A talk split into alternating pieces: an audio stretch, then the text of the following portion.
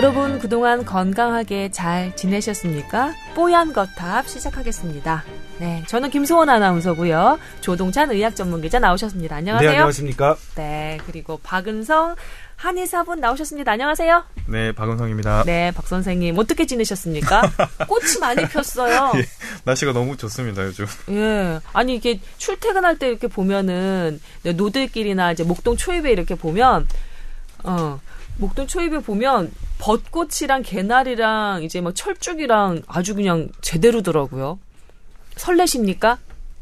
아, 이제 남의 일 됐어요. 뭘 남의 더 이상 꽃에 흔들리지 않기로 했어요. 음, 근데 꽃에 흔들리면 그나마 좀 젊은 거고요.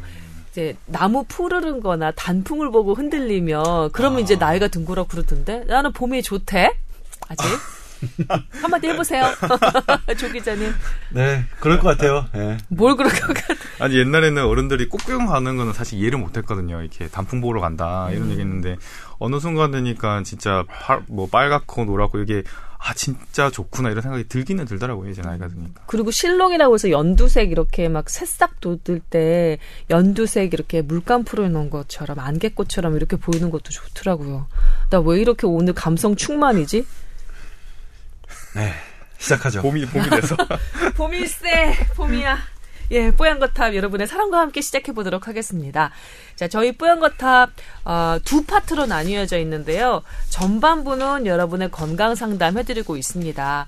어, 저희처럼 이렇게 그 감정이입이 깊게 되어 있는 감성 충만한 건강 상담 없을 거라고 전 자부합니다. 그리고 지금 보시다시피 한 양방 협진이거든요. 이게 잘 되고 있는지 모르겠지만 한 양방 협진이거든요. 예. 나름대로 그 특장점이 많은 그런 뽀얀 거탑입니다. 메일 주소가 이렇습니다. tower at sbs.kr 아, tower입니다. 뽀얀 거 탑이니까 타워 골뱅이 sbs.co.kr 이렇게 메일 주소 열어놓고 여러분의 사연 기다리고 있습니다. 건강 관련해서 궁금한 점이나 몸이 좀 어디가 좀 찌뿌드드한데 가서 의사 선생님이 해주시는 말로는 좀 해결이 안 되는 것 같고 뭐 이런 좀 그런 상황에 저희 찾아주시면 되겠습니다. 익명 처리 확실하게 해드리고요. 그리고 그 어느 프로그램보다 훨씬 더 자세하고 친절한 그런 상담 해드린다고 자부하고 있습니다. 많이 많이 보내주세요. 자, 첫 번째 사연입니다. 이전에 저희가 몇 주 전에 그 안구 건조증 때문에 힘들어하는 분 계셨어요. 어, 그때 사연을 소개해드리면서 어, 좀 재미있게 좀 유익하게 들으셨던 분인 것 같습니다. 그분이 어, 사연을 보내주셨는데요. 얼마 전에 그 안구 건조증에 대해서 방송하시는 걸 들었는데 저는 일어나자마자 저도 안구 건조증이 있어서 셀프 치료로 정명, 어요, 동자료, 400 이렇게 네 군데 눈 주위 혈자리를 1분씩 어, 지압을 해줍니다. 아, 혹은 건조할 때마다 이 혈자리를 눌러줍니다. 효과는 아주 만족할 만합니다. 인터넷 찾아보면 다 나오니까 정말로 필요한 사람들은 한 번쯤 해봐도 좋을 것 같습니다. 어, 라고 이렇게 사연을 보내주셨거든요. 요거는 이제 아, 본인도 이 프로그램이 좀 도움이 되고 싶어서 보내주신 고마운 사연인 것 같은데 저는 이 이 그 사연을 읽고 이런 생각이 들었어요. 저희 아버지가 한의사시잖아요. 그 체할 때 누르는 것, 그 다음에 뭐 약간 두통이 있을 때 누르는 지압점 같은 것을 아버지가 눌러주셨을 때랑 거기를 어디를 눌러라라고 얘기해서 눌렀을 때랑 전혀 저는 다른 그런 느낌이더라고요. 그래서 이렇게 비전문가가 이제 뭐 동영상이나 인터넷에서 이런 거 찾아보고 혈자리 지압점을 누르는 게 과연 괜찮은 건지 아니면 오히려 건강에 약간 해가 되는 건 아닐지 약간 걱정이 되면서 궁금하더라고요. 어떻습니까, 선생님? 음, 제 생각에는 이제 그 도움이 될 거예요. 이제 잘못되는 경우는 잘 없고요. 어쨌든 이게 지압이고 우리 몸에 어쨌든 여러 부분 눌러주는 거니까. 근데 그렇기 때문에 굉장히 우리가 기대치가 높으면 또 안 돼요. 왜냐하면 이거는 도움을 준다 이렇게 생각하시면 좋고. 근데 우리가 이제 병원에 가기 힘들거나 매일매일 반복되는 이제 통증이나 아니면 이제 이렇게 어떤 안 좋은 증상에서는 이렇게 자신이 할 수 있는 간단한 이런 것들은 사실 상, 뭐 살다 보면 도움이 많이 된다고 생각하거든요. 그래서 음. 몇 가지 정도만 알아두시면 아마 도움이 되실 것 같고 방금 안구 건조증에 말씀드린 그런 자리들은 그 인터넷 찾아보시면 이제 자리가 나오긴 하는데 이게 거의 눈썹 주위예요. 눈썹 이제 안쪽이랑 끝자리랑 이렇게 그런 주위를 눌러주라는 거고 저가 보통 주로 쓰는 거는 두통이나 이제 아, 그 안구 건조증 할 때는 여기 관자놀이 음. 관자놀이를 이제 보통 태양열이라 부르는데 그 자리를 많이 눌러 주라고 얘기를 많이 하거든요. 음. 두통 있을 때는 그리고 이제 뒤 뒤쪽 이제 뭐 여기를 어떻게 표현하자면 귀 뒤쪽에 있는 움푹 들어간 데를 많이 눌러주라는 이제 그런 얘기를 말씀드리고 네, 혈자리 그리고, 네. 이름을 알려주시면 아마 궁금한 분들은 인터넷에 네. 찾아보실 수도 있으니까. 그 관자놀이는 저희가 보통 태양혈이라 부르고 네. 이게 뒤쪽 그귀 뒤쪽은 풍지혈이라고 부르는데 풍지혈. 그런 혈을 이제 좀 그냥 우리가 머리 아프거나 이럴 때좀 눌러주시면 좋아요. 그- 음. 그리고 그 소화가 안 될 때는 네. 어 우리가 그 견갑골 사이 견갑골 등에 있는 견갑골 사이를 이제 눌러주시면 좋아요. 근데 이거는 본인이 할 수가 없잖아요. 그러니까 그러네요. 항상 상대방한테 해달라고 이제 요구를 하셔야 되는 어. 그런 자리고. 근데 생각보다 거기 눌러주면 이렇게 소화 안 되시는 분들이 소화 이제 좀 도움이 되거나 이런 견갑골. 사이의 그 혈자리 척추와. 이름은 뭔가요? 아 거기 혈자리 굉장히 많아요. 그래서 아. 그래서 이제 겹쳐 겹쳐 있어요? 네, 여러 가지 겹쳐 있는데 그 척추와 견갑골 사이에 있는 그 부위를 이제 아래에서 부터 밑까지 이렇게 쫙 이제 조금씩 조금씩 눌러주시면 음. 소화가 진짜 갑자기 안 될 때. 네, 그때 도움이 되고요. 그리고 이제 뭐 어디 책에서나 아니면 한 번씩은 들어봤을 텐데 엄지와 검지 사이에 있는 합곡혈이라는 데가 있어요. 네. 그런 데는 어쨌든 이제 소화가 진짜 안 되거나 진짜 급할 때 예를 들면 갑자기 무슨 뭐 방 뭐 이렇게 일을 하거나 뭐 회사에서 미팅하고 있는데 정말 배가 아파서 막 진짜 어떻게 할 수가 없다. 음. 그럴 때는 정말 세게 눌러주시면 좋습니다. 정말 세게. 정말 세게. 세게. 그럼 갑자기 확 예, 줄 때가 있어요. 예.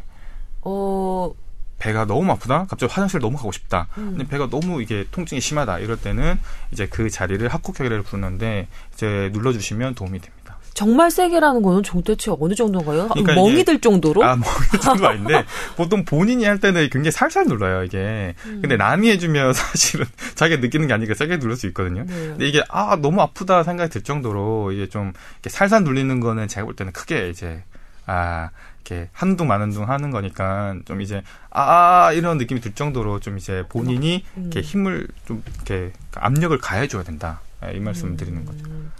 그리고 혈자리가 좀 다르다. 이 정확하게 누르는 게 중요하. 정확하게 누르면 누를수록 좋죠. 네. 근데 제가 볼 때는 이게 손이라는 게 이게 뭔가 굉장히 한 점을 찾아서 누르기 되게 힘들기 때문에 음. 근데 그 주위를 그냥 이제 좀 지압해 준다는 생각으로 하시면 음. 어 좋고요. 이게 그러니까 이제 어 이거를 모든 병에 다 낫겠다 이렇게 생각하시면 안 되고 네. 급할 때 아니면 반복되는 이제 통증이나 반복되는 불편함을 집에서 간단하게 좀 이제 도움을 받을 수 있을 때 하시면 좋습니다. 음.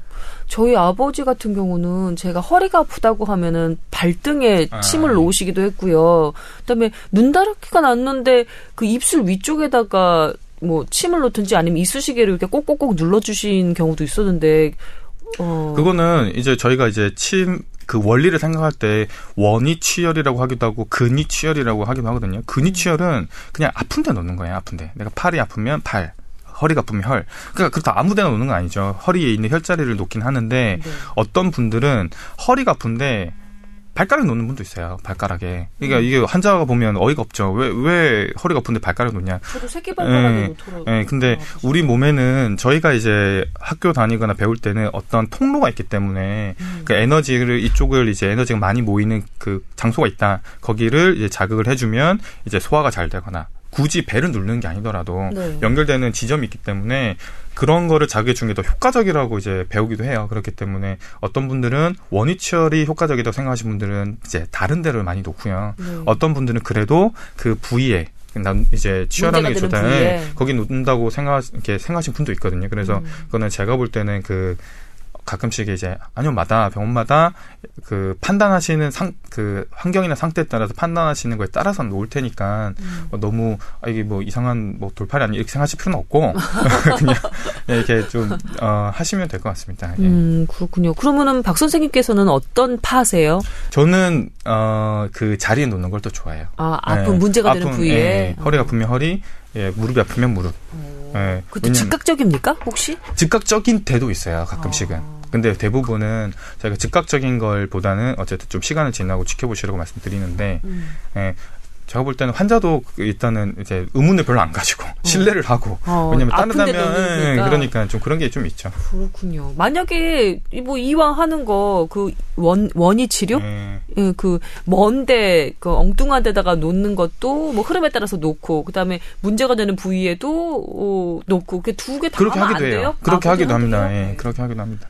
그래서 옛날에 그 어떤 모 병원에서 그 뭐 골프 선수나 이런 선수들 이게 허리를 갑자기 삐끗했을 때 그 대표 원장님이 그 갑자기 침을 놓고 걷게 하거나 이렇게 그런 게 나온 적이 있어요. 근데 거기 잘 보면은 허리 아프다 허리 놓는 게 아니라 손에 놓고 막 그러거든요. 네. 근데 그런 것들 아마 이제 원위 치료라고 해서 그 아픈 부위에 놓는 게 아니라 다른 부위에 예, 놔서 그쪽에 집중되는 그 기운을 이제 어 이제 자극시킨다 이렇게 생각하시면 정말 됩니다. 신기했던 게 이제 제가 나름대로는 임, 임상 자료였던 거잖아요. 제 스스로 제 몸이 허리가 너무 너무 아파가지고 이게 앉아 있기도 힘들었는데 발등이랑 뭐 발가락 쪽에 침을 꽂고 한 10분 20분 정도 있다가 저는 사실은 너무 그, 뭐 이게- 부드러워지는 뭐 거예요. 이게 이- 여기서 할 얘기인지 모르겠지만 저는 그 그런 게 되게 그 유용해요. 왜냐하면 저도 아기가 아파서 얼마 전에 그 아기가 팔이 이게 좀 나가가지고 팔이 응급실 어딜 나가요?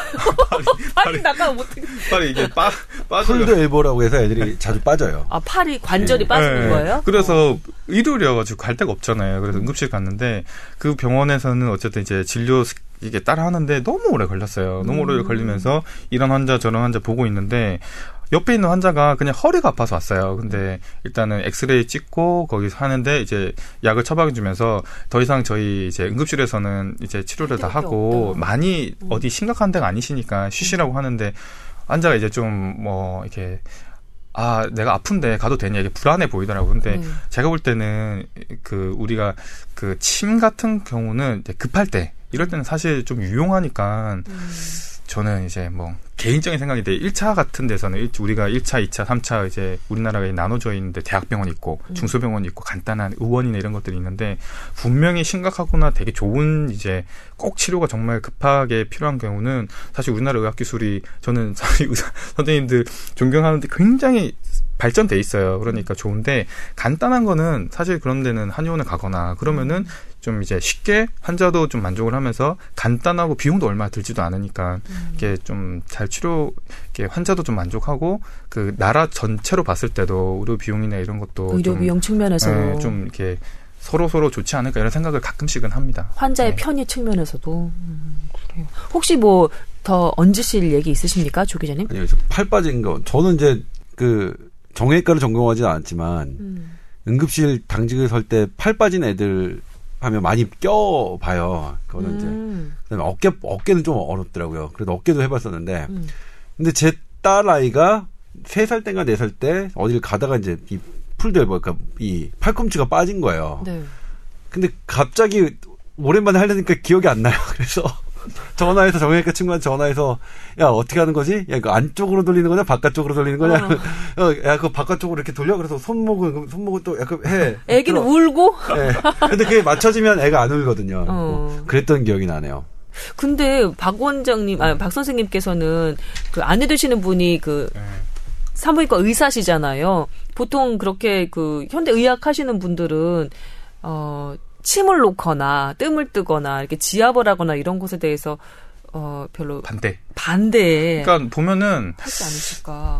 그 약에 대해서는 확실히 반대가 많아요. 약에 음. 대해서는 이제 왜냐하면 검증이 안 됐다고 생각을 많이 하거든요. 근거가 뭐냐? 그거 혹시 애한테 안 주면 어떡하냐? 이렇게 생각해서 실제로는 본인한테 뭐 그런 거는 크게 막 이렇게 하진 않거든요. 힘들면 좀 먹어요. 어. 그러니까 와, 저희 와이프 같은 경우는 제가 이제 결혼한 지가 7년째 7년째인데 처음 한약을 먹고 아 괜찮구나 생각했던 거는 총명탕.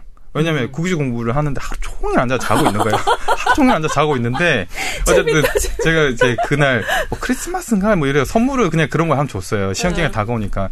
근데 오전에 자기가 말똥말똥해지는 거예요. 음. 이걸 보고 아 이게 뭔가 이게 효과가 있구나 이런 생각을 했, 다고 하더라고요. 그 네. 이후에는 약에 대해서 자기가 먹는 거에 거부감은 많이는 없어요. 근데 음. 애는 사실 좀 이제 걱정 많이 해요. 이거 뭐 되는 건가? 이거 어. 좀뭐 이렇게 하는데 침 같은 경우는 오히려 굉장히 좋아해요. 어. 예, 침 같은 경우 는 자기는 아 좋아 그렇다고 오히려 제가 이렇게 이런데 지압하면 오히려 저한테 호통을 줘요. 좀 똑바로 혈자를 잡으라고 이렇게 할 정도로 침은 좋아하는데 세게 안 해? 제대로 못 해. 네, 그러니까 뭐 이게 제대로 하는 거냐고 이렇게 얘기를 어. 하는데 아마 의사 선생님들도 아마 이제 약 같은 경우는 이제 근거나 이런 거에 대해서 아마 걱정을 하시는 것 같고 음. 침은 사실은 연구된 게 생각보다 굉장히 많거든요. 음, 어느? 질환에 대해서 그래서 아마 침에 대해서는 조금 이제 겁을 덜 하신 것 같고 그런 음. 제 판단은 그렇습니다. 그렇군요.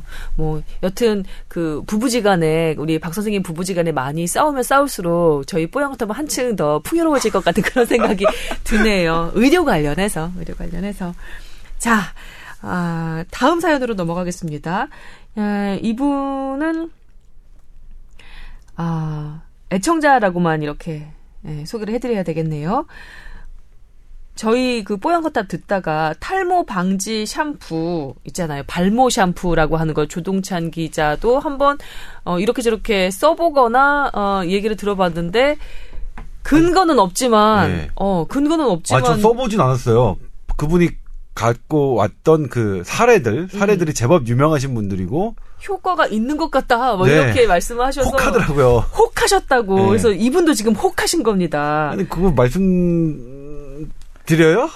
말씀해 주십시오. 아니, 말씀 저도 드리면 정하려고 지금 저의 그렇지 않나? 이익, 예, 이거 좀 그럴 거예요, 아마, 우리 네. 거리. 예.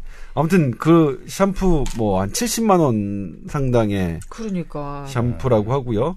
그 다음에 어떤 모 미용실에서 전격 판매하고 있다고 하고요.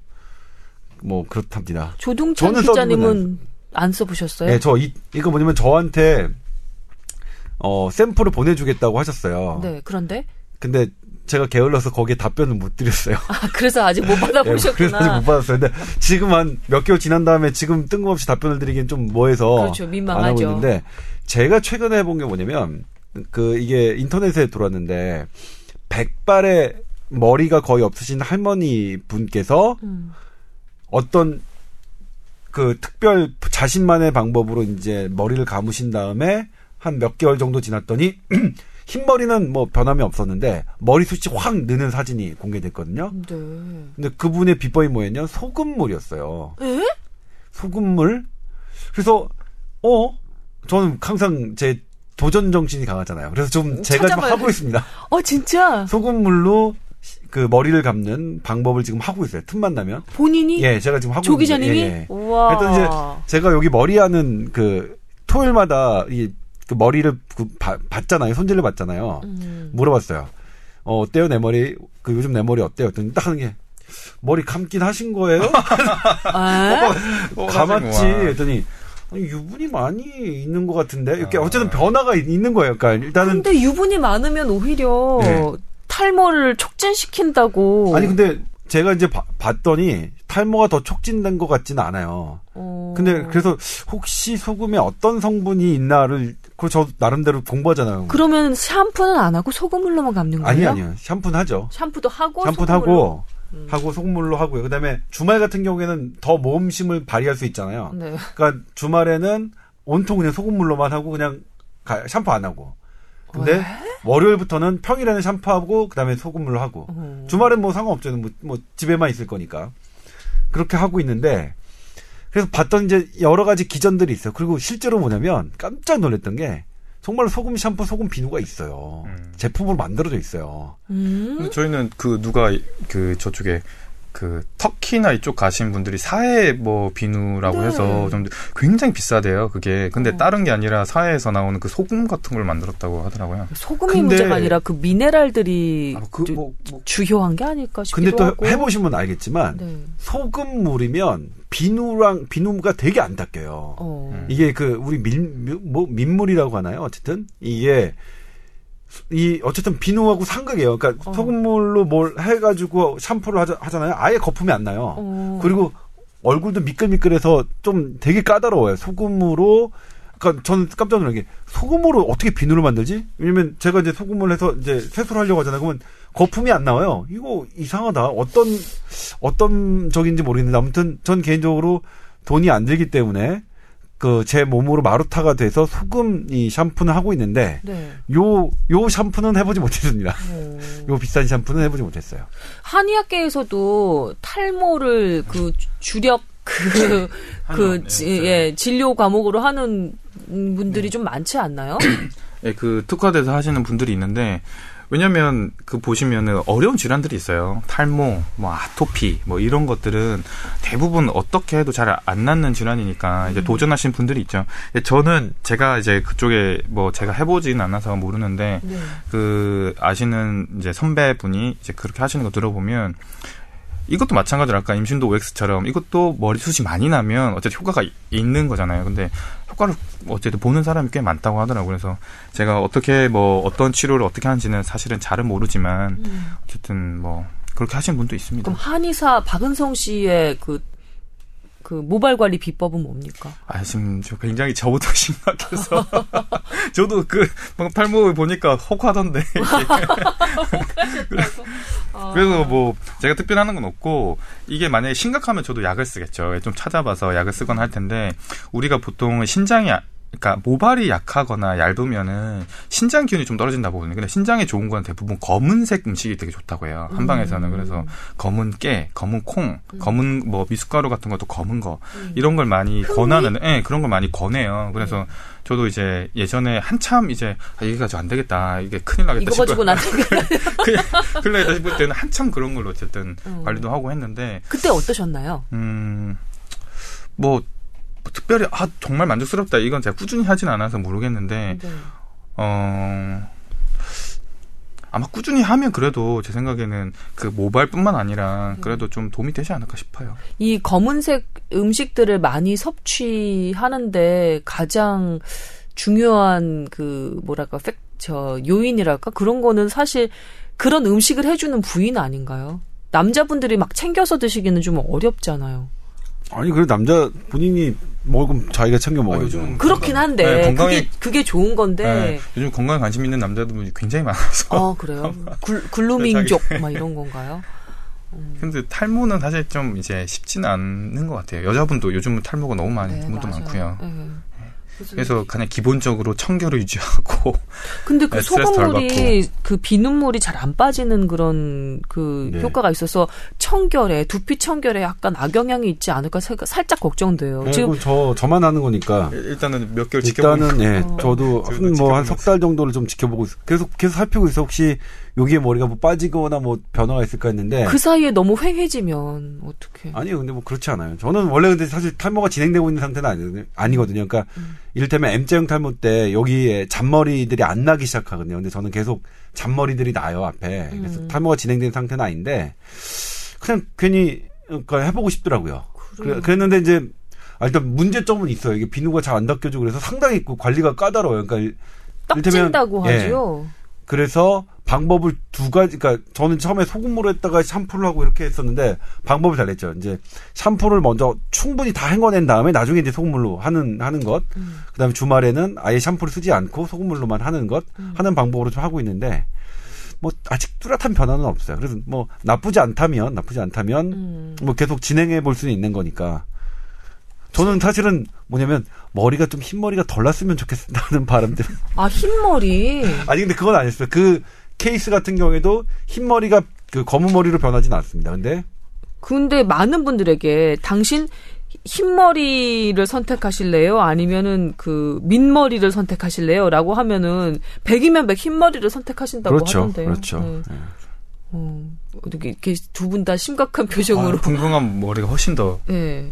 민머리보단 흰머리를 선택한다고 하시더라고요. 근데 제가 알고 있는 케이스 중에 가장 확실한 케이스는 그 누가 커트 코베인을 죽였는가로 이게 소설 이름인데요. 이- 유명해주고 싶은 김경욱이란 소설가의 부인이 저희 친구예요. 근데 이 소설가가 김경욱 씨가 상당히 미남으로 유명합니다. 미남 작가로 유명한데 하나 머리숱이 점점 없어지는 거예요.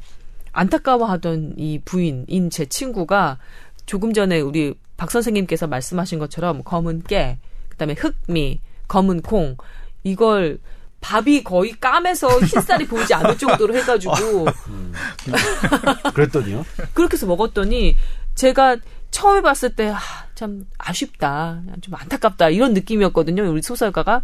근데 그 다음에 그분을 뵀을 때, 어 상당한데 훌륭한 걸 이렇게 느낄 정도로 변화가 눈에 띄게 보이더라고요. 가발은 아니었고요. 아, 예. 가발 안 쓴답니다. 가발 안 쓴다. 근데 요즘 뭐 food therapy 해가지고 black food 해서 요즘은 뭐 이게 어디에 좋다 이런 거 요즘은 많이 나오는 거 보니까 확실히 도움이 되긴 될 것 같아요. 음. 근데 뭐 검은 콩, 검은 그러니까 흑미, 검은 콩 이런 거를 밥 에 섞어서 너무 많이 먹는다고 해서 건강이 뭐 나쁘거나 그러진 않겠죠? 저희가 보통은 이제 그냥 밥 한 끼를 먹더라도 그 사람이 건강 상태나 이런 것도 사실 중요하게 생각을 하거든요. 그래도 우리 흔히 얘기하는 그 중에 하나는 뭐냐면 그 이 식도염, 식도염이 있는 분들한테는 저희가 현미나 아니면 잡곡밥을 권하지 않아요. 흰밥만 어쨌든 좀 권해요. 그 왜냐하면 우리 옛날에 식도염을 치료할 때 보면 여기 탄산이 올라오거나 뜨거운 기운이 있는 사람들한테는 갱미라고 해서 흰 쌀을 약으로 썼거든요. 어. 흰 쌀을 약으로 썼어요. 그런 것처럼 그 식도염이 있으신 분들은 현미가 우리 몸에 좋긴 좋지만 다 같이 모든 사람한테 좋다고 보기는 이제 그렇게 생각은 아- 하지 마시고 음. 그런 분들은 어쨌든 일례인데 그 흰쌀을 된 밥을 자주 드시고 그걸 이제 물을 이제 숭늉처럼 흰쌀을 하고 나서 그 물을 자주 자주 마셔주라고 얘기를 보통 제가 치료처럼 얘기를 해드리거든요. 그러니까 흰 검은 그게 많이 드는 게 모든 사람에 좋다고도 볼 수는 없어요. 그러니까 항상 저희는 맞춤별 어쨌든 사람에 따라서 좀 다르다 이렇게 네. 말씀드릴 수 있죠. 알겠습니다. 아니 또 이게 탈모 관련해서 또 얘기가 또 많이 방사형으로 펼쳐졌네요. 음. 저는 아직 뭐 탈모 걱정은 없는 편이지만 탈모나 뭐 이런 걱정은 없는 편이지만 뭐 혹시 이쪽 긴 머리 붙이신 거 아닌가요? 제 머리예요. 잡아당겨 보세요. 제 머리입니다. 예. 근데 저도 그 자칫 그 탈모인의 범주 안에 들어갈 수 있는 신랑을 이 남편으로 두고 있는 사람이라서 음, 네. 관심이 화이팅. 화이팅. 흥미 검은 꽁 검은 캐라고? 알겠습니다. 자, 넘어가도록 하겠습니다. 자, 뽀얀가타 본격 주제, 오늘의 주제로 넘어가겠습니다.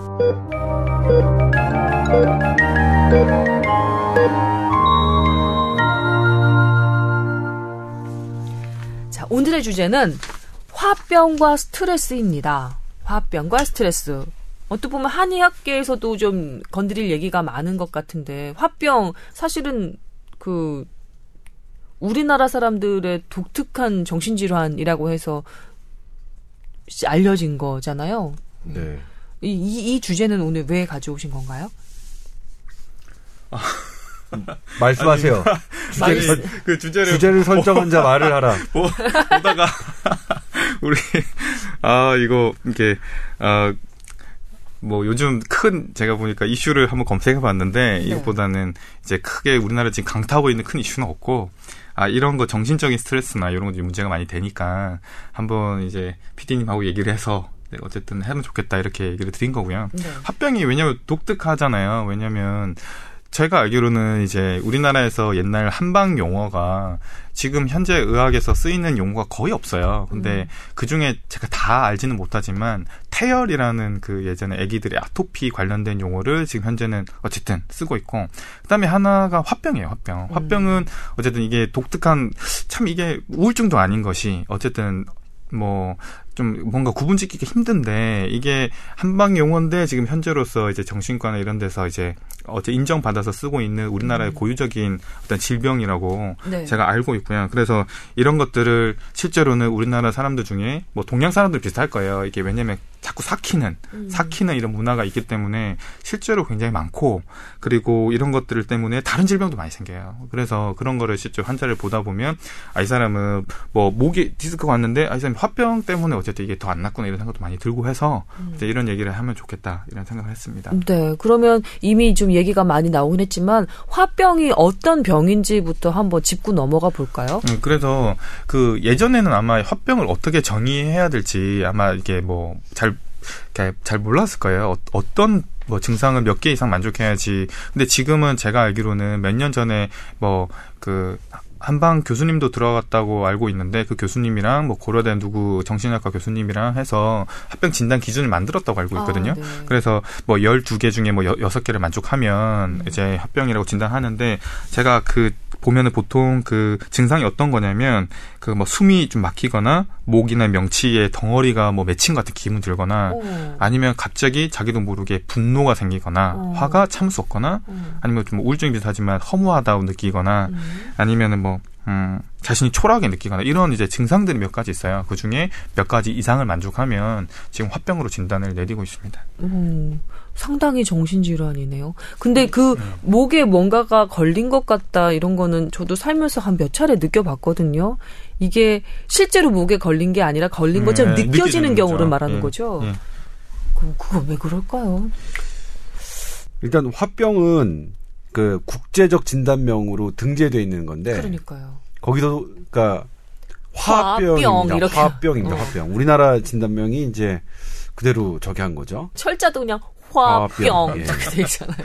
근데 이제 되게 저- 화병이 사실은 뚜렷한 그러니까 뭐냐면 그런 증세가 있는데 공통되는 증세가 있는데 실제로 심장 질환이 없어야 되거든요. 음. 그러니까 바- 반대되는 연구도 있어요. 화병인 줄 알고서 왔는데, 그러니까 심장을 치료하는 전문 병원에서는 화병인 줄 알- 알고 진단받던 사람들 실제로 보니까 심장에 다 이상이 있더라 몇 퍼센트는 음. 그런 것도 있어서 사실 화병에 음, 화병은 정식 진단명으로 채택되긴 하지만 화병 자체에 대해서는 사실 좀 논란이 완벽히 그 사라진 건 아닙니다. 음. 근데 어쨌든 우리 우리나라 특유의 이런 그 집 단에서 음. 그런 공통되는 증상이 있다는 게 국제적으로 인정받은 거죠. 그리고 정식 진단명이 화병이고요. 또 재밌는 게 뭐냐면 그 우리 귀신 들렸다고 하잖아요. 어. 네. 그걸 뭐라고 하죠? 빙의. 빙의. 예, 빙의. 빙의도 정식 진단명에 있습니다. 어머나. 예. 빙의도. 어. 예. 저도 그거 놀랐어요. 그러니까 어쨌든 뭔지 모르겠지만 귀신이 쓰였다고 하는 증세가 나타나다라는 거를 인정해 준 거죠. 그냥. 그게 그게 초자연적인 실제로, 현상이 아니라 그걸 질, 질병명으로 예, 질- 인정을 예, 했다고요? 질병명으로요. 어, 되게 놀랍네요. 그러니까 어. 화병이랑 빙이랑 비슷한 거죠. 그런 이런 형상, 음. 이런 빙이라고 한 이렇게 보여서 이상한 행동을 보이는데 음. 사실 CT, MR을 찍으면 잘 안 나오고 음. 하는 걸 이 사람들은 빙이라고 하더라 해서 진단명을 주는 거고 아. 화병도 사실은 그렇게 시작된 거거든요.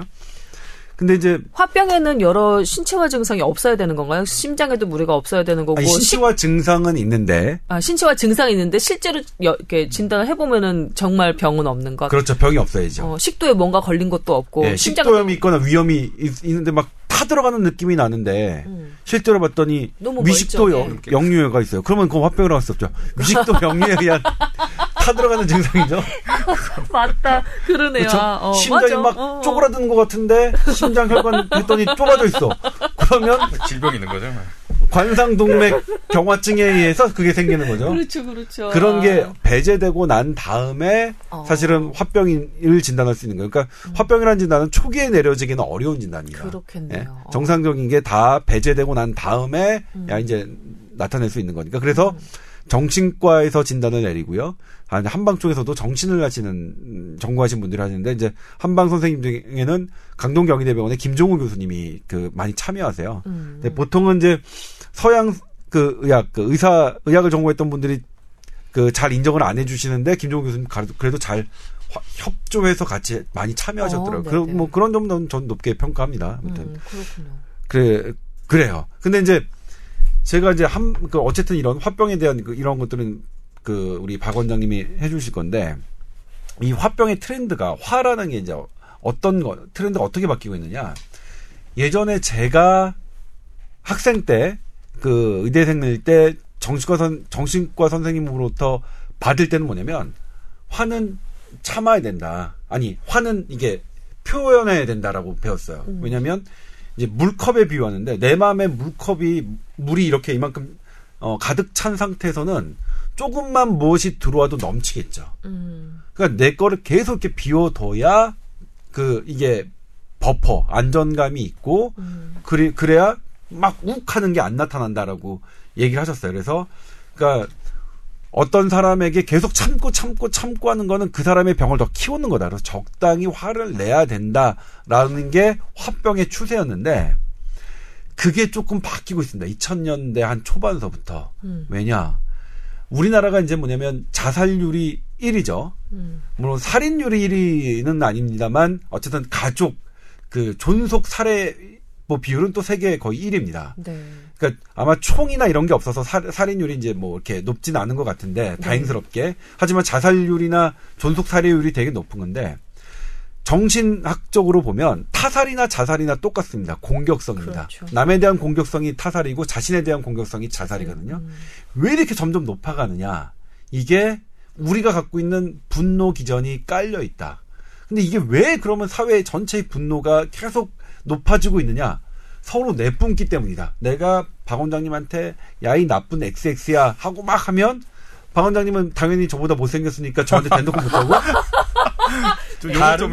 다른 못생긴 분에게 보- 본인보다 못생긴 분에게 또 화를 내겠죠. 그게 돌고 돌아서 음. 결국 사회의 분노는 더 커진다. 표현을 해봤더니 음, 음. 그래서 2000년 초반부터 안 된다. 좀 줄이자. 내가 좀 손해를 보더라도 전체 사회를 위해서는 화를 조금 줄여나가는 편이 낫겠다라고 방침을 좀 바꾸기 시작했어요. 여기 참여하셨던 연구자분들이 저도 이제 그분들한테 얘기를 들었는데 네. 아 근데 일리가 있어요. 그러니까 우리가 개인적으로 열심히 화를 내는 사람들은 본인 건강은 좋아져요. 본인은 뭐 이제 그러니까 그런 사람들이 일명 뒤끝이 없는 거죠. 아 그 사람 버럭하는데 뒤끝은 없어. 그냥 버럭하면서 자기는 다 스트레스를 풀었으니까. 풀었으니까. 음. 근데 이거 제, 제 반성입니다. 제가 그런 스타일이라서 참 제가 조심해야 돼요. 이거 제, 제, 이를테면 이 얘기는 저의 스스로에게 하는 겁니다. 저는 건강해서 뒤끝이 없다고 사람들한테 좋은 평가, 그러니까 이를테면, 아, 저 사람 겉으로 보기에만 그래도 뒤끝 없어. 하지만 그게 안 좋다는 거죠. 그걸 받았던 사람들은 그 분노를 가지고 그게 쌓이면 또 다른 사람에게 그 분노가 전달되고 해서 네. 결과적으로 내가 내뿜었던 분노는 사회의 분노로 계속 순환된다. 음. 그래서 저 같은 사람은 이제는 예전에는 정신 90년대, 2000년대 초반까지 그 배웠던 학문에 의하면 그렇게 하는 게 좋았지만 음. 이제는 저 같은 사람 달라져야 된다라는 게 요즘 화병에 대해서 트렌드가 좀 바뀐 성향입니다. 좀 그리- 내가 네. 손해 보더라도 좀 참아야 한다. 트렌드가 그렇게 네. 변했군요. 뭐 박원 박 선생님 뭐 첨가하실 거 좀 없으세요?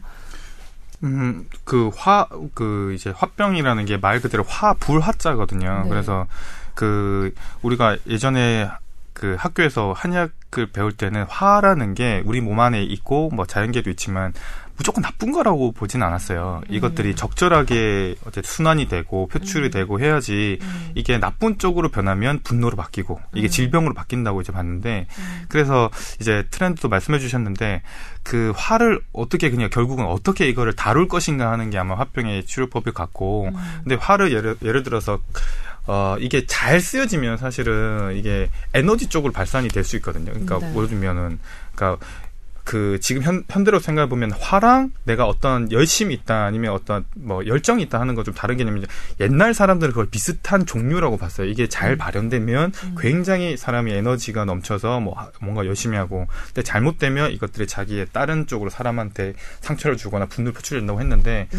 그래서 이 화, 화를 이제 우리 얼마 전에 애니메이션도 그, 그, 이- 감정, 예, 감정에 어, 대해서 Inside Out이었나요? 예, 그런 그렇죠? 것처럼 음.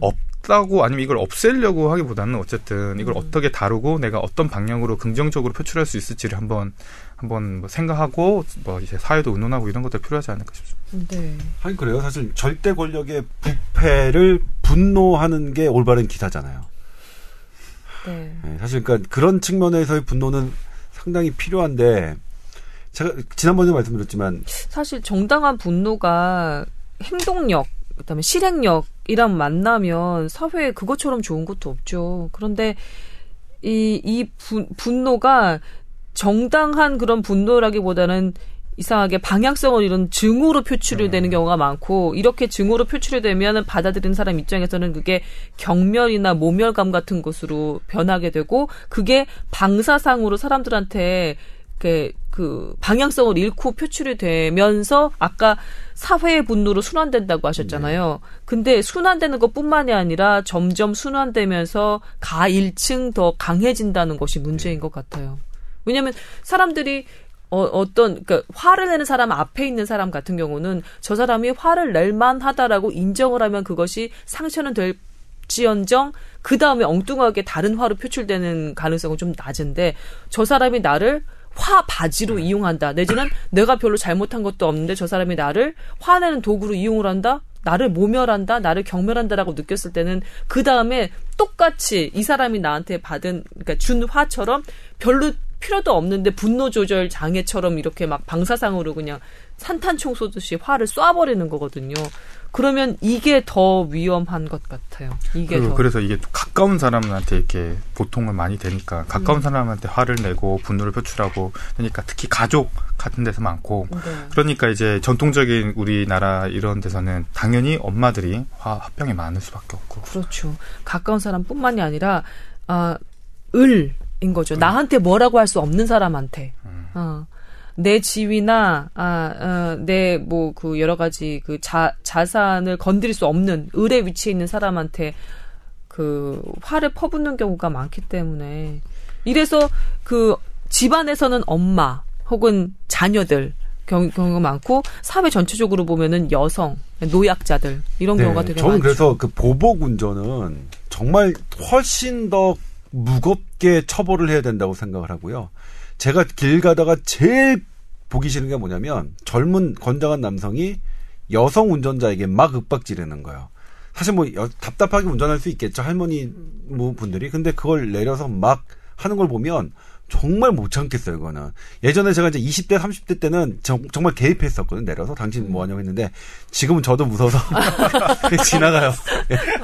근데 그런 것도 지금 이제 화면에 지금 웬만한 건 블랙박스에 찍히니까 그렇게 사소한 것에 분노하는 것들은 우리가 좀 버려야 될 것 같아요. 그러니까 전 저, 어, 저는 정말 그런 그 보복 운전 그다음에 막 특히 할 때 그런 여성 나 저는 또 그 어떤 분이 음. 어떤 어 아주머니한테 막 욕을 하는데 그 뒤에 그 애 두 명이 타고 있었어요. 어, 그러면 그, 그 애한테도 트라우마가 되는 그건 거예요. 범죄예요. 저는 그 욕은 전 범죄라고 생각해서 음. 아 그, 그런 건 하지 말자고요. 얼마 거. 전에 한 블랙박스 영상을 제가 봤어요.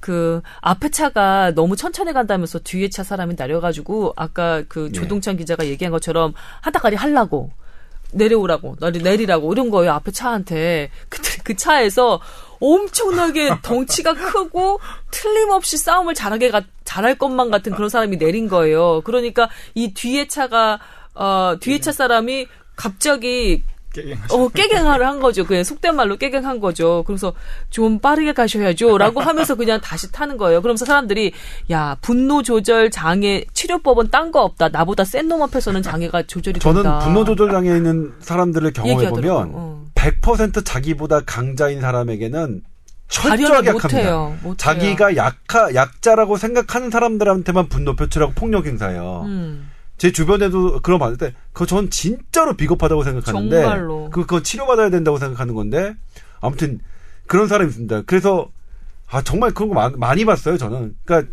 계속 화- 운전할 때 화내고 하는데 심지어는 백미 백미러를 치고 간. 간 가면 이제 절대로 용서하지 않는 그런 성향의 친구가 있었는데 네. 한 번은 그렇게 건장한 사람이 딱 내려왔더니? 어. 문도 안 열어요. 거봐. 이게 분노 조절 장애라는 그게 게 여성이거나 예, 그렇죠. 여성이거나 아마 노약자였으면 일어나서 욕하고 뭐 하, 하, 했던 성향의 사람이 자기보다 등치가 큰 사람이 내리니까 아예 문도 안 열고 음. 되게 나쁜 거죠. 비겁한 거죠. 그러니까 사실- 폭력을 행사하는 사람들은 네, 네, 네. 대, 대부분 비겁한 사람들입니다. 분노 조절 장애라고 마치 정신병처럼 사회에서 불러주니까 왕정이지 사실은 대상을 상대하는 어떤 성향을 얘기할 뿐이다라고 저는 생각을 해요. 왜냐하면 자기보다 강한 사람 앞에서는 그것이 발현이 되지가 않거든. 그래 맞아요. 맞아요. 되게 나쁜 거예요. 되게 치산 그리고 나는 한편으로는 이런 생각도 해요. 분노 조절 장애라고 스스로를 생각하는 사람들, 자기보다 약한 사람한테 분노를, 화를 쏟아내는 사람들 같은 경우는 스스로 자기가 비겁하다는 사실을 암암리에 무의식 중에 알고 있을 거예요. 그래서 자기에 대한 경멸감이 상대에 대한 분노로 조금 더 얹어져서 이렇게 표출되는 게 아닌가라는 생각도 해봅니다. 어, 진짜. 맞아요. 정말 우리가 왜냐면 그러니까- 저 얼마 전에 어떤 택시 기사한테 한번 제가 을의 입장, 여성의 입장으로 좀 당한 적이 있어서. 음. 아, 그렇죠. 그 네. 트라우마예요 거의 근데. 네. 며칠 가더라고요. 진짜. 아 그게 저는 뭐냐면 아 저 애들 저 엄마는 어떨까 그 애 둘이 있는데 젊은 남자가 이제 그 여성에게 막 욕을 하고 있는 거예요. 음. 아 근데 등치가 너무 커서 제가 못 말리겠더라고요. 그- 그때 저도 뭐- 저도 트라우마예요. 아 내가 진짜 이를테면 어, 저기서 미국- 내가 참을 수밖에 없었던 것에 대한. 아 그렇죠 트라우마. 그런 거에 대한 비겁함. 음. 아 근데 아, 그런 참- 거는 잘 참았어. 큰일 나죠. 아, 불의를 보면 잘 참는 사람들. 그- 네. 아 정말 아유, 되게 속상하다. 나쁜 사람들이에요. 그런 것들 다 이제 블랙박스 영상 해가지고 다 올려가지고 그런 거는 얼굴도 까고 그래야 된다니까요. 하나 더 얘기를 꺼내면 시간이 약간 더 늘어지긴 하는데 요즘에 아동 학대와 네. 그다음에 자녀들에 대한 뭐 살인까지 살해까지 가는 경우가 많잖아요. 이것도 사실은 화병의 다른 스트레스의 다른 발현이 아닐까라는 분석들을 하잖아요. 어떻게 보세요? 어, 이 뭐 좀 다른 얘기긴 한데 어쨌든 본인의 그 그렇죠. 이게 조절이 안 되는 거겠죠. 아이들에 대해서 내가 어떤 위치에 있고 애들을 어떻게 내가 누구며 저 아이 저 대상은 어떤 건지에 대한 일단 인식이 잘 안 되는 거고 자기가 받은 스트레스를 어쨌든 자기보다 약한 아이들한테 푸는 거니까 마찬가지로 예 그렇게 생각할 수 있을 것 같습니다. 근데 음, 예, 제, 저는 어쨌든 애들 문제나 이런 거는 어쨌든 부모 교육이 어쨌든 좀 돼야 된다고 생각해요. 요즘 학교에서든 고등학교든 어쨌든 어디서든. 자 부모가 되는 연습을 해본 사람은 사실은 없는 거고 어떻게 부모가 되는지도 교육받거나 아니면 이제 한 번씩 이렇게 생각해본 조차도 없고 부모가 되는 경우가 많으니까 이게 뭐 예를 들면 옛날 같은 경우는 주위에서 도와주는 뭐 부모님이라도 있었지만 요즘은 그렇지도 않고 그러니까 이렇게 자기 감정을 어떻게 다스려야 되며 아이들 부모가 되는 건 어떤 기분인지 어떻게 돼야 되는 건지 그런 것도 사회적으로 어쨌든 좀 시스템 안에 어떻게 교육이나 이런 것들도 좀 필요하지 않을까 싶습니다. 스트레스, 이 스트레스를 어떻게 대처를 하면 될까요? 스트레스가 몸을 차라리 망가뜨리는 거는 자기만의 문제, 개인의 문제로 그쳐서 그나마, 그나마 연결이 좀 덜 되는데 이 스트레스가 정신적인 문제로 가서 분노 조절 장애까지나 화병까지 가면 이거는 사회적인 문제가 되잖아요. 조 기자님 말씀대로. 어떻게 하면 좋을까? 좋은 정치인을 뽑아야 되나?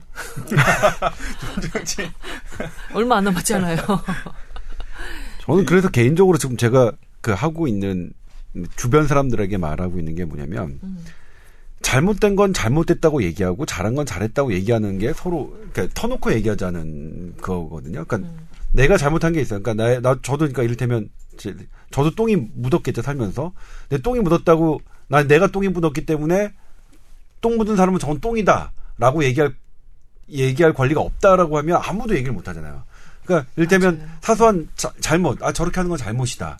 그러니까 대표적인 게 보복운전이나 일상생활에서 하는 거죠. 시비 갔을 때 삿대질하고 하는 거 저런 거 잘못이다. 우리 서로 얘기해서 그런 거 하지 말자. 그러니까 사실 커다란 분노는 어쩔 수 없, 없겠죠. 그러니까 어떤 중대한 범죄가 있거나 아니면 권력기관이 부패했거나 하는 것들은 다 같이 분노해야 되지만 우리가 사생활에서 일반적으로 그, 그, 가해자는 자기가 커다랗게 잘못했다고 하- 생각하지 않는데 피해자 입장에는 엄청난 스트레스를 받는 것들 많죠. 많잖아요. 대부분. 대부분 저는 그 도로 현장에서 발생한다고 생각하는데 그 다음에 특히 이게 보면 아시겠지만 다 노약자고 여성들에게 그래요. 다 비겁한 그런 거 공개적으로 그러니까 지나가는 사람들이 당신이 잘못했어. 당신이 저렇게 욕하는 거 아니야.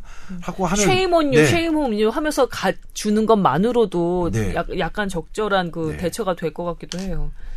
너, 아유, 좀, 부끄- 어, 뭐 하는 짓이야, 저 사람. 하는 그렇죠. 그런 시선들, 그렇죠. 사회적인 그렇죠. 시선들. 그렇죠. 근데 네. 다들 무서워하면서, 아이고, 나 개입하지 말아야지 하고 가는 건 그 사람에 대해서 어떻게 보면 더 부추기는 그런 그렇죠. 효과가 될 수도 있으니까. 그렇죠. 그리고 또 하나는 지금 조 기자님 얘기하면서 제가 떠오른 생각인데, 그, 틀린 건 틀리다고 얘기할 수 있는 그런 사회 분위기도 중요하지만, 어, 얘기를 막아버리는 그런 사회, 그, 현상이 좀 없어져야 될 것 같다고 느끼는 게 뭐냐면, 뭐가 잘못됐다고 얘기하잖아요? 그러면, 그럼 대안이 뭔데? 대안이 없으면 비판도 하지 마. 라고 해서 아예 입을 막아버리는 경우도 굉장히 많아요. 네.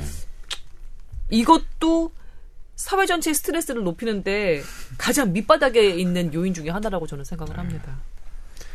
혹시 뭐 업무와 관련된 아니 지금 저는 사실은 조 기자님의 얼굴을 읽은 건데 아, 네, 네. 아나운서 읽고 팀이. 일이 힘든가 봐요.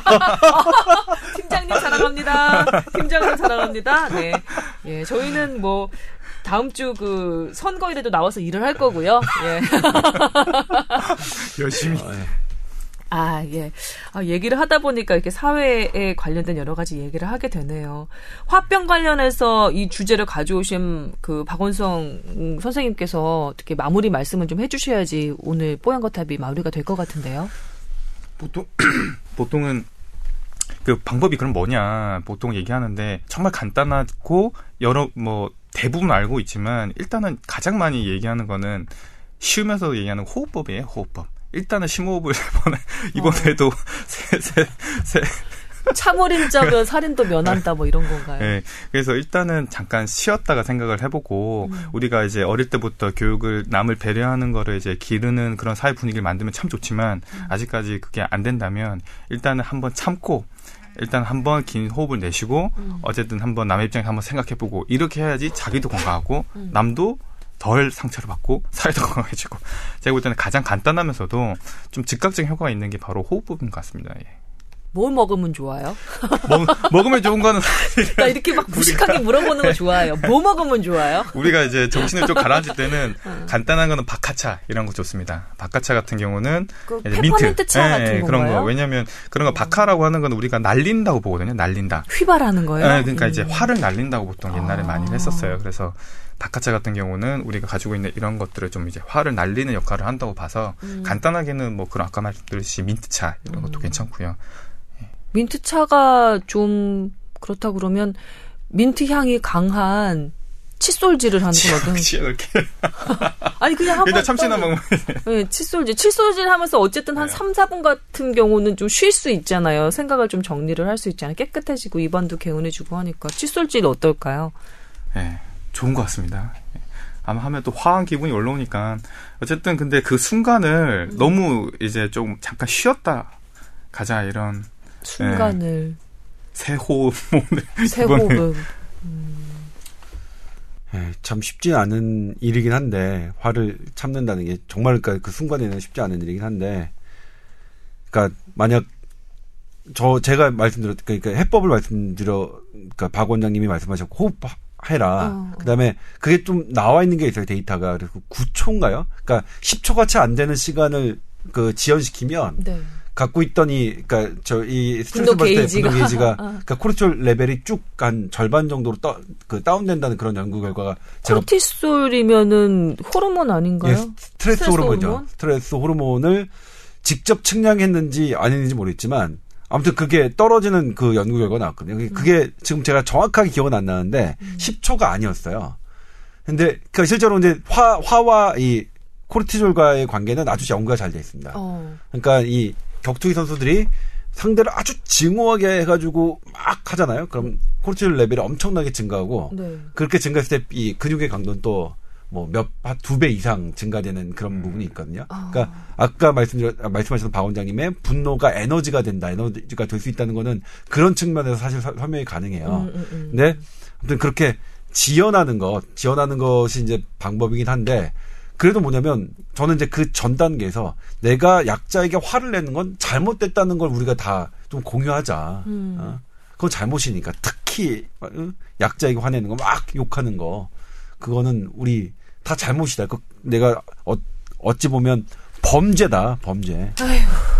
근데 이 그 약자한테 화내는 게 우리가 경제적으로 낙수 효과는 없지만 감정적인 낙수 효과는 어마무지하거든요. 위에서 떨어지는 거를 그대로 받아서 밑으로 밑으로 밑으로 밑으로 화를 갖다가 계속해서 떨어뜨리고 있죠. 그러지 맙시다. 우리 네. 뭐가 옳고 그러지 않은 돼요. 인간들인데. 그러, 그럼 네. 아 그래요? 아나운서 팀. 아유, 아유, 어, 되게 힘드신 일이. 아유 팀장님 제가 중간 관리자여가지고 네. 자, 뽀얀거탑 여러분과 함께한 시간 즐거웠습니다. 그리고 여러 가지 사회 문제도 얘기하니까 조금 더 보람이 있었던 것 같네요.